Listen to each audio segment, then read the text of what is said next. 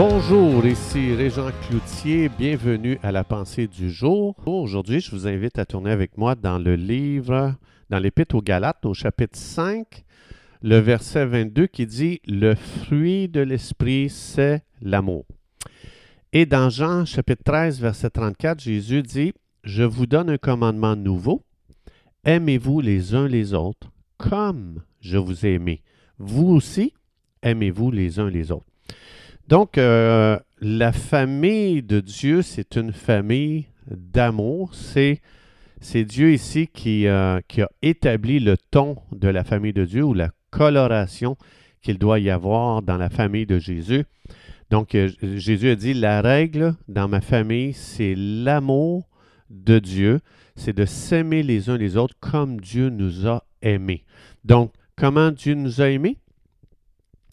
Eh bien, Dieu ne nous a jamais aimés parce qu'on le méritait. Non, Dieu nous a aimés pendant que nous n'étions pas aimables.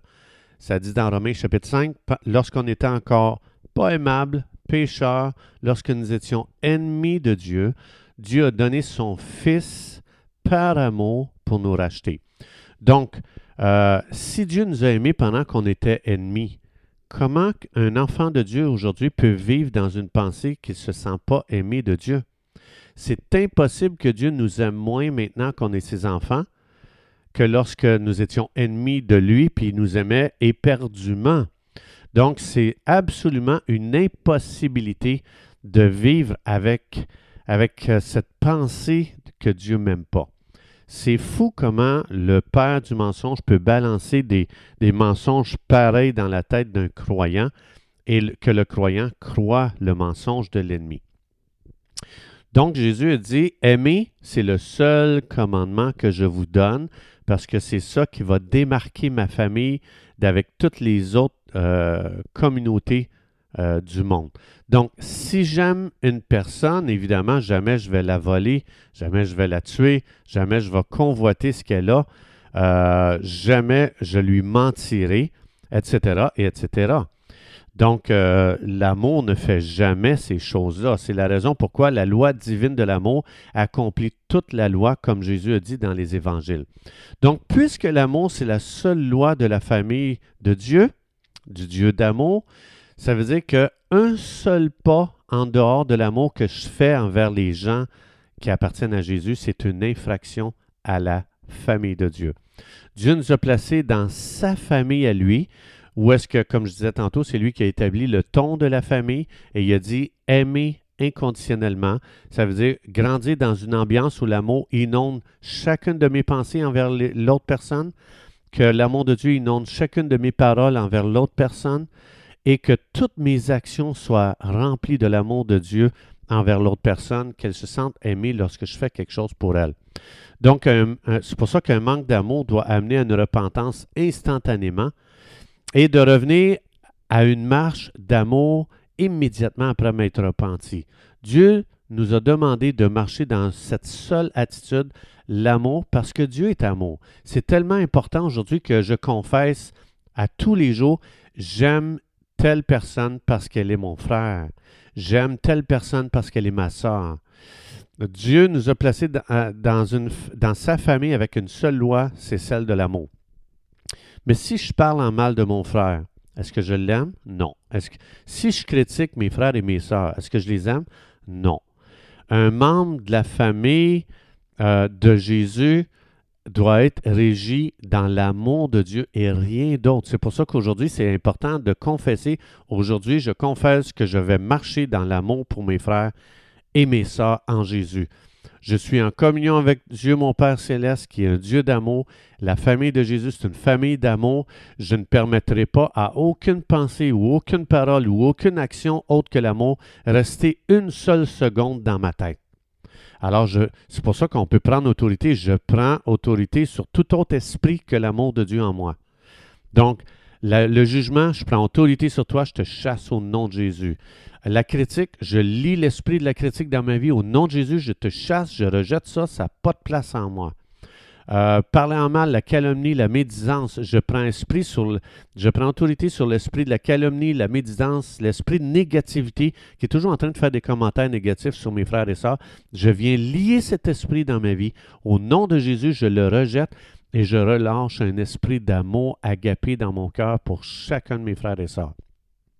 Et Jésus dit dans Jean 13, 35, il dit, si on vit dans cette ambiance, dans cette attitude, Jésus dit, vous allez impacter votre génération.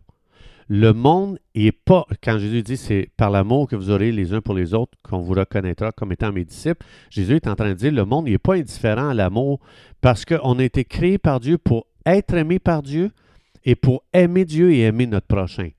Donc, sans aimer de l'amour de Dieu, on va vivre une vie égocentrique. Romains 5.5, on a, on, euh, je ne sais pas si on l'a lu tantôt, mais en tout cas, l'Esprit met en nous une autre sorte d'amour que notre amour à nous. Notre amour à nous est très limité. Mais l'amour que l'Esprit déverse dans notre cœur, Romains 5.5, l'Esprit de Dieu déverse l'amour de Dieu dans notre cœur, c'est l'amour agapé. C'est pas naturel. L'amour agapé, c'est ce qui crée une ambiance du ciel sur terre. C'est cet amour-là qui vient guérir tout ce que le royaume des ténèbres ont causé comme dommage dans mon âme, dans mon corps, donc, euh, l'amour naturel, elle, elle a, la, capacité de se tourner en haine si on ne lui donne pas ce qu'elle veut. L'amour naturel, s'il ne donne pas les bonbons qu'elle veut, là. Si tu fais pas les choses à sa façon, elle va tailler. Mais l'amour de Dieu, c'est un amour désintéressé. Elle ne cherche pas ce qu'elle peut retirer des gens. Elle cherche à, à donner aux gens. C'est pour ça que euh, cet amour règle tous les problèmes dans ma maison, dans mon couple, dans mes relations, partout. Cet amour-là vient régler tous les problèmes partout, partout, partout. Donc, chaque enfant de Dieu peut vivre comme ça parce que le Dieu d'amour, maintenant, il vit dans l'enfant de Dieu. L'amour vit en toi et cet amour-là doit être relâché pour que les miracles arrivent, pour que les guérisons arrivent. Cet amour n'attend pas que l'autre change pour être relâché. Cet amour-là, vous allez l'entendre par cette phrase-là ici. Quand quelqu'un a l'amour de Dieu dans son cœur et cette personne relâche l'amour de Dieu, elle va parler comme ça. Qu'est-ce que je peux faire pour toi? Ça, c'est l'amour de Dieu. Quand je n'ai pas l'amour de Dieu et j'ai l'amour du monde, la pensée que j'ai, c'est qu'est-ce que je peux retirer de cette personne-là? Donc, imagine ce qui arriverait si chaque croyant, je vais donner un exemple, moi en tant que pasteur, mon environnement, c'est souvent l'Église. Imagine ce qui arriverait si chaque croyant venait à l'Église en disant, qu'est-ce que je peux faire pour mon Église? Et non pas, qu'est-ce que vous pouvez m'apporter? Savez-vous qu'aujourd'hui, on a changé la raison d'être de l'Église? L'Église est devenue un lieu de consommation au lieu d'être un lieu de donner ce que Dieu a mis en nous. Ça veut dire, c'est pour ça que beaucoup de gens euh, euh, aussitôt qu'on ne leur donne pas ce qu'ils veulent, ah, moi je m'en vais ailleurs, parce qu'ailleurs, ils vont me donner plus. L'amour de Dieu dit, qu'est-ce que je peux donner ici pour améliorer? Qu'est-ce que je peux donner ici pour bénir? Qu'est-ce que je peux donner ici pour faire avancer? Qu'est-ce que je peux donner ici pour faire grandir? C'est ce qu'on voit dans Jean 3,16. Car Dieu a tant aimé le monde qu'il a donné. Il est venu dans notre monde qui n'avait rien à lui donner. Et Jésus dit, je ne viens pas pour que vous me donniez quelque chose, je viens pour moi de vous donner quelque chose. Ça, c'est une ambiance du ciel. Mais quand je vais à l'église, je dis Ah, à l'église, il ne me donne pas ça. Ah, il ne donne pas ça ici. Ah, il ne donne pas ça. Fait que là, on commence à devenir des magasineux d'église. On, commence à devenir des consommateurs. Ah, je vais aller chez Walmart, ça coûte moins cher, il m'en donne plus pour mon argent. On est toujours en train de penser qu'est-ce que les autres peuvent nous donner de plus.